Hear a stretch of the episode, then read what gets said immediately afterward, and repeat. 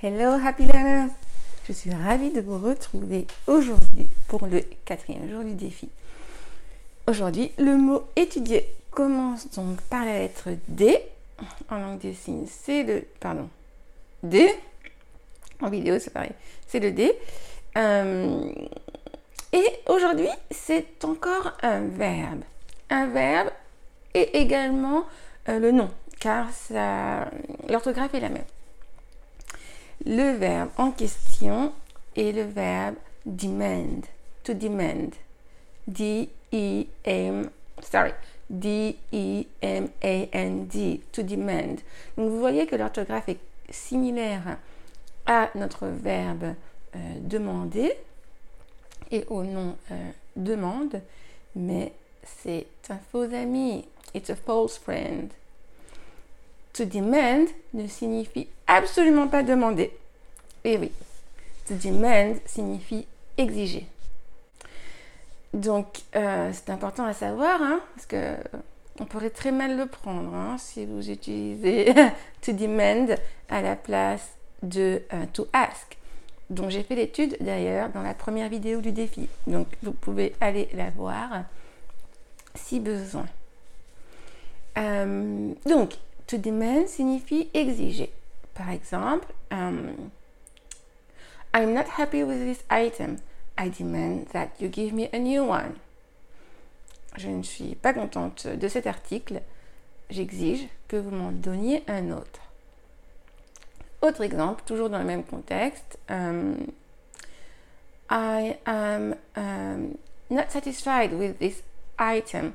I demand to see the manager of the shop. Je ne suis pas satisfaite du tout de cet article.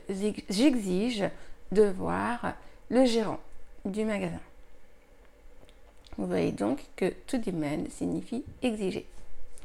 Maintenant, le nom, a demand, donc logiquement, va signifier une, euh, une exigence ou euh, parfois même euh, une, une, réclamation dans certains cas également. dans de rares cas, a demand pourra, signifier une demande, c'est vraiment rare. Enfin, c'est dans un contexte, ce n'est pas une simple demande comme vous feriez à un ami ou à un membre de votre famille. ce serait par exemple dans, dans le contexte économique de l'offre et de la demande. Là, demand signifiera demande. Mais si vous êtes dans le contexte euh, simple hein, de la vie courante, une demande se traduira par a request. A request. Hein, faire une demande. A request. Voilà, donc attention, c'est un faux ami. To demand signifie exiger et non demander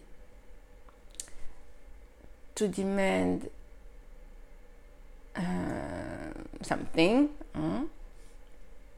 exiger quelque chose, euh, exiger euh, que quelque chose soit fait, hein, comme dans l'exemple, j'exige que cet article soit changé ou demander à faire quelque chose, demander, exiger, pardon, quelque chose.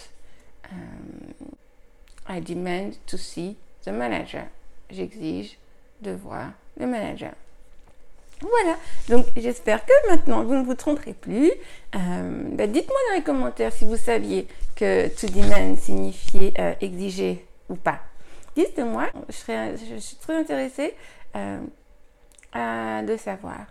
Eh bien, sur ce, je vous souhaite une bonne journée ou une bonne soirée selon l'heure à laquelle vous regarderez cette vidéo et je vous dis à demain pour la suite du défi. Bye bye Nathalie de je comprends l'anglais.com. N'hésitez pas à aller sur le blog pour voir tout ce qui vous attend euh, en forme écrite, articles, quiz, en forme orale, les podcasts, en forme audiovisuelle, les vidéos. Allez-y, il y a plein de choses qui vous attendent pour progresser en anglais. Talk to you tomorrow. Bye bye